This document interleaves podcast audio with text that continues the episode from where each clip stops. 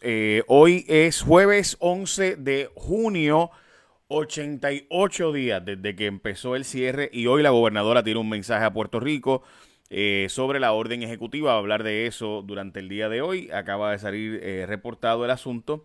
Así que oficialmente a los 88 días se va a extender el toque de queda aparentemente eh, pero en vez de a las 7, pues a las 9 o a las 10 de la noche, dijo ayer el secretario de Desarrollo Económico. Así que el toque de queda aparenta ser que continuará. Ok, vamos a las portadas de los periódicos de hoy. Hoy sin tregua a la Odisea, básicamente lo que está ocurriendo en el Departamento del Trabajo, también que Lorenzo González eh, se, ahora se cambió la manera en que se está haciendo eh, el informe de las pruebas, así que pendientes a esto, que obviamente todos estamos esperando, y para mí la portada del periódico El Vocero es la más peligrosa de todas. ¿Qué rayos pasó con las pruebas a los asilos de ancianos? De los. Se suponía que sobre mil lugares que iban a ir, eh, no han ido más que 60 y pico. A estas alturas, gente, a 88 días. O sea, sin duda, el gobierno de Wanda Vázquez ha sido incapaz hasta de lo más básico y es ir a los asilos de ancianos a verificar la población más vulnerable. Gente, 88 días desde el cierre y todavía no han podido ir a los centros de envejecientes como prometieron. Además, se oponen a nombramiento del nuevo secretario del Trabajo debido a él haber seguido llevando los casos estos racistas contra niños cuando era procurador, que procurador en buste, porque es el fiscal de menores realmente en la práctica. Eh, y así es como funciona eso. Eh, los procuradores de menores realmente son fiscales. Y además de eso, la portada del periódico Metro, Puerto Rico comienza a hablar de raza y empieza a dialogarse sobre el tema de la raza, eh, que de hecho, sabe de paso, el caso este de esta familia eh, terrible, Dios mío, de Canóvana, o sea, estamos hablando de que esta familia compró esta casa con mucho esfuerzo, con mucho sacrificio, y mire la barbaridad que tienen que estar aceptando, dicen ellos que la persona no es que padece sus facultades mentales, que es lo que honestamente cualquiera hubiera pensado, eh, porque la persona cuando van al tribunal para casos de eh, para los casos que han tenido en el tribunal porque presuntamente la persona pone el volumen a, ¿verdad? el volumen sumamente alto en la casa le grita negro sucio eh, en el caso de él él es afrolatino la esposa es de tez blanca y tienen una hija que es afrolatina igualmente miren Ahí ustedes ven en la foto cómo es el papá y una hija. Eh, ¿Verdad? No, no son todos los hijos. Y obviamente, pues que apestan, etcétera. Fofo apestan eh, y 20 cosas. La verdad es que eh, esto es horrible, simplemente horrible. No hay otra forma de decirlo. Y sin embargo, cuando han ido a los tribunales para intentar que se ocurra algo, pues dicen que no hay alteración a la paz, que no hay nada que puedan hacer, etcétera etcétera, etcétera. Es simplemente increíble. Hoy es el día del rey Kamehameha de Hawái eh, y también el día nacional de comer mazorca de maíz. El maíz es la mazorca, por si acaso. Hoy es mi columna de primerahora.com. No lo leas a menos que lea, seas del FBI. No lo leas a menos que seas del FBI. Hablo de un informe sumamente devastador contra la Autoridad de Energía Eléctrica de unos contratos que se dieron en la Autoridad de Energía Eléctrica, específicamente el contrato de cambiar la central San Juan a gas natural. Hay un informe, ahora no es la opinión de Jay Fonseca, esto no es una investigación de Jay y sus rayos X, Valeria Collazo Cañizares, Tatiana Ortiz Ramírez, no, esto es la IEFA, una institución eh, reconocida en los Estados Unidos advirtiendo de malos manejos en ese contrato. Esto fue una investigación que nosotros sacamos hace año y medio y ahora pues eh, otra gente también ha estado haciendo investigaciones y, y el nivel de detalle que fue la IEFA, deben verlo. Está en mi página en jfonseca.com. Si ustedes quieren verlo, ahí está el informe. Pueden descargarlo y leerlo en español. Está en inglés también, pero está en español. Lo tradujeron. Así que la traducción la puedes ver ahí también. Y es importante, en mi opinión, que vayas y lo veas. Son cincuenta y pico de páginas, pero el resumen ejecutivo es lo primero que sale. Así que, eh, de nuevo, si de verdad tienes eh, dudas en tu vida de que debes de, qué debes dedicarte el día de hoy, léete ese informe y dime si usted cree que está bien y verifique si el gobierno de Wanda Vázquez, ah, ¿verdad? En vez de estar celebrando la apertura de eso como hizo la semana hace dos semanas, debería estar cuestionando el asunto. Y ahí está de nuevo, vaya a jfonseca.com, ahí están los documentos y demás. Bueno, además de eso, vamos a eh, la próxima noticia. Como les decía ahorita, no avanzan los registros, las pruebas en asilo y égidas. Se suponía que ya hubieran ido a los lugares de égidas de ancianos, eh, pero el jefe de la Guardia Nacional dice que los protocolos en el Departamento de Salud y la Familia y las 20 excusas habidas y por haber pues básicamente no han permitido que se hagan estas pruebas. De nuevo, se suponía que ya hubieran ido básicamente a todos y solo han ido 68. Esto simplemente, gente, no tiene perdón de Dios. Yo les voy a, yo, o sea, hay otras cosas que uno puede, eh, ¿verdad? Decir esto o lo otro o aquello. Pero simplemente, gente, esto no tiene perdón de Dios. O sea, nuestra población más vulnerable, nuestros viejitos, de los cerca de 2.000 centros de envejecientes, a 68 son los que han ido. Gente, estamos hablando de que estamos a 88 días de la pandemia. 88. Gente, 88 días. Y todavía a estas alturas no han ido más que a 68 de los casi 2.000. Esto simplemente es inaceptable. Yo no sé ustedes, ¿verdad? Pero, o sea, lo único que uno puede decir contra esto aquí es fácil, porque ellos saben dónde están los asilos de ancianos, saben que hay que ir a hacer las pruebas. Eh, se compraron las pruebas, así que uno esperaría que ya, ya hubiera ocurrido y sin embargo no ha ocurrido. Dios mío, Santo Padre Celestial, de verdad que no, para mí esto es demasiado indignante, le soy bien honesto, demasiado indignante.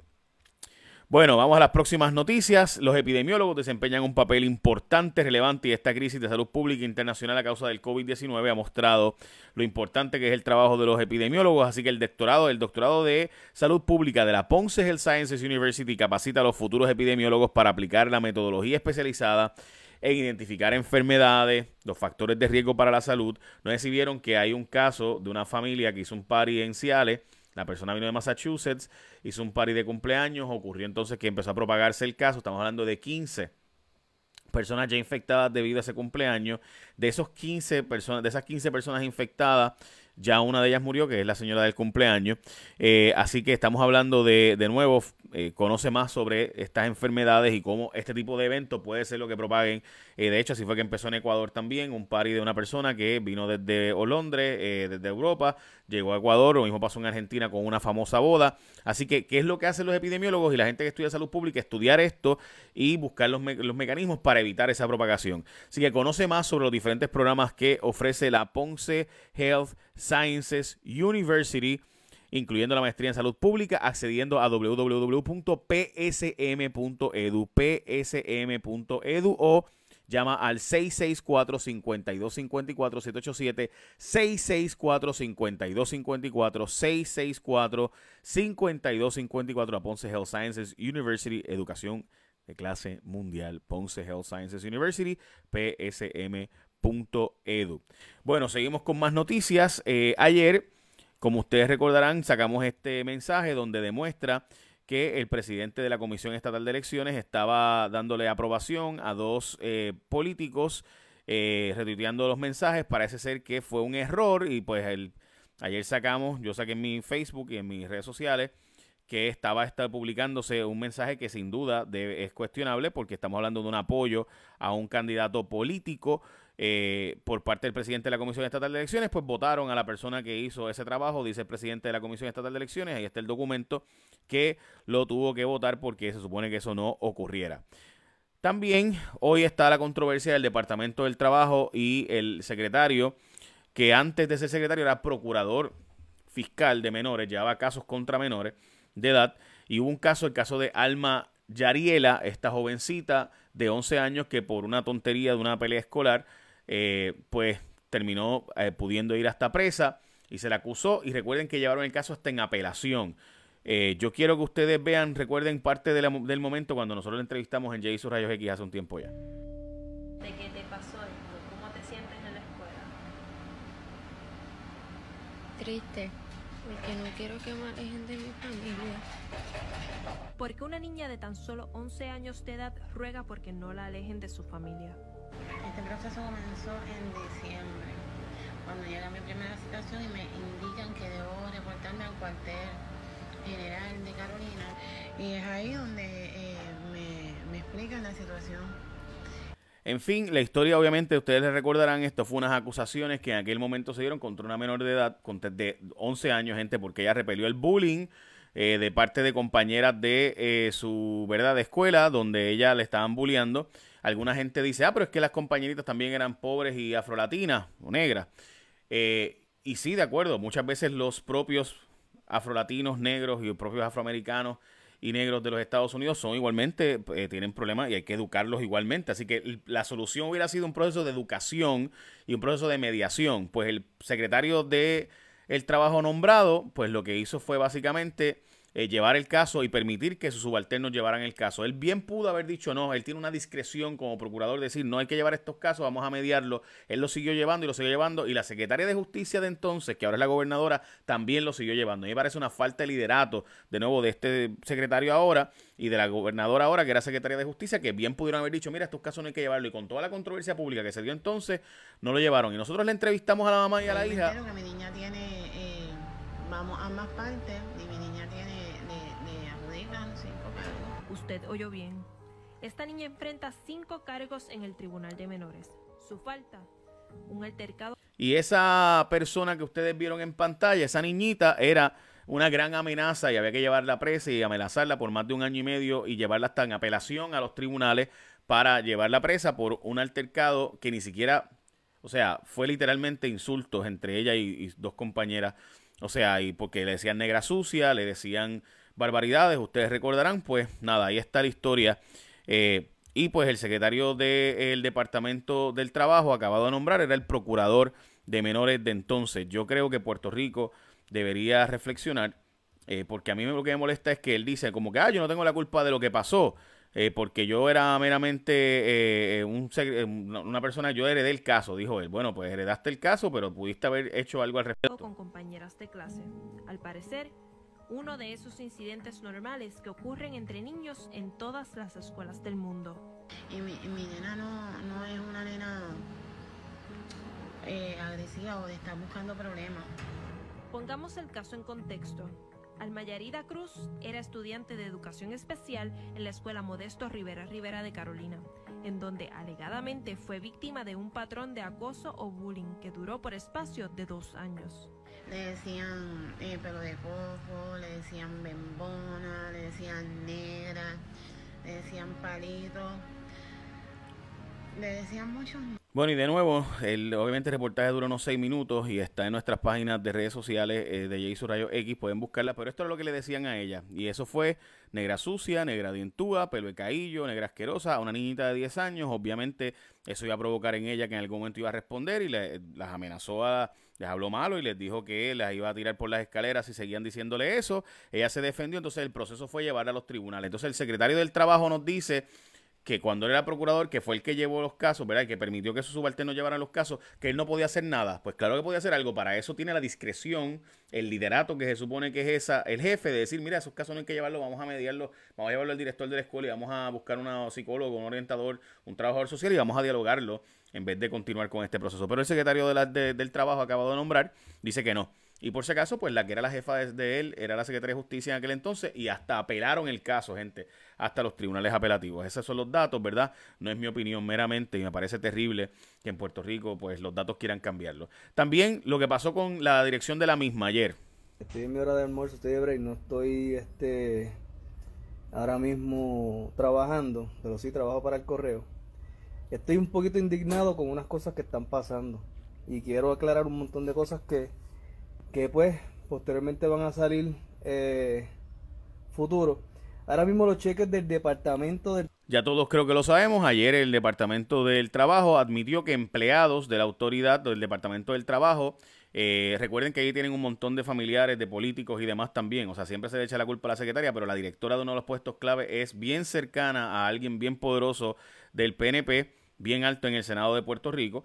Eh, pues ya saben, así son las cosas, ¿no? Eh, así que el cuento largo corto, eh, yo creo que es importante plantearle a usted, ¿verdad? Que los hechos son importantes y son claves. Y aquí, Evertech de nuevo es la que envía, la que hace, parece que automáticamente eso, pero es un empleado del Departamento del Trabajo el que mete la información y escribían la misma repetidamente. Y al escribir la misma, pues le lleva la dirección a la persona a la misma, a la misma San Lorenzo, a la misma Cagua, a la misma Canóvana, a la misma Gurabo. Eh, y por tanto pues no le llegaba a la gente los cheques. Así que la gente tenía que ir dos y tres veces al departamento de la familia, así que por eso nunca se iba a vaciar el departamento de la familia porque había que estar regresando continuamente. Y todo gracias a que este cartero fue el que nos dijo y nos advirtió de la barbaridad que les estaba diciendo. Eh, Bueno, hoy también el brote de la familia Enciales comenzó por un cumpleaños, como le habíamos dicho antes. Cambió la forma de presentar los datos eh, del Departamento de Salud. Básicamente ahora las pruebas serológicas serán sospechosas y las pruebas moleculares serán casos confirmados. eBay expande su plataforma en Puerto Rico y va a permitir que 100 empresas se metan a su sistema. Eh, en Puerto Rico para empezar a hacer más negocio en Puerto Rico. Para que tengan la idea, solo Brasil y México, que tienen eh, más de 100 millones de habitantes, ellos son los únicos en Latinoamérica que compran más que nosotros. Nosotros somos los próximos después de ellos. Estamos solo de 3, millones de habitantes. Se le va a dar bono de mil dólares para alumnos sobresalientes de cuatro puntos, que en toda la escuela superior fueron cuatro puntos. Cuando yo este, no me dieron eso. Eh, así que este, nosotros eso es nuevo, gente, así que aprovechenlo. Eh, son 1.400 estudiantes que sacaron cuatro puntos en escuela superior. Alexandra Lúgaro pidió disculpas a la comunidad dominicana por lo que ha ocurrido eh, en su caso, de, ¿verdad? El famoso caso que sacó la Comay donde eh, salió a relucir que había unas demandas donde se alegaba, se había eh, una sentencia que decía cosas muy serias sobre que frente a Alexandra Lugar, la mamá de esta, hizo comentarios anti eh, la comunidad dominicana y demás. Y Alexandra Lugaro pues pidió disculpas a la comunidad dominicana, etcétera. básicamente esas son noticias importantes hoy. Un caso confirmado de coronavirus del día de hoy. estamos hablando de confirmado uno pero también en Texas, California y Florida ha habido un aumento dramático de casos.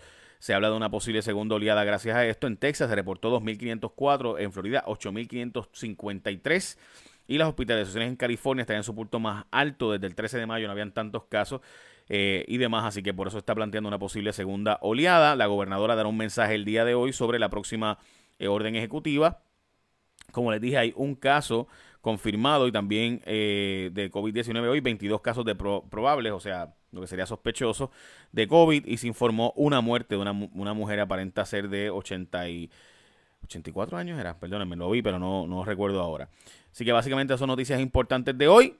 También hay vistas públicas del Código Municipal que le permite a alcaldes ser como caciques y hacer eh, un montón de cosas terribles, en mi opinión, de hasta montarte negocios que compitan con el tuyo y darle alivios contributivos a ellos sí y a ti no. Y también le permite a alcaldes hacer impuestos nuevos, entre ellos impuestos de los celulares y de las telecomunicaciones. Esas son noticias importantes de hoy, gente. Echen la bendición. Bye. Buen día.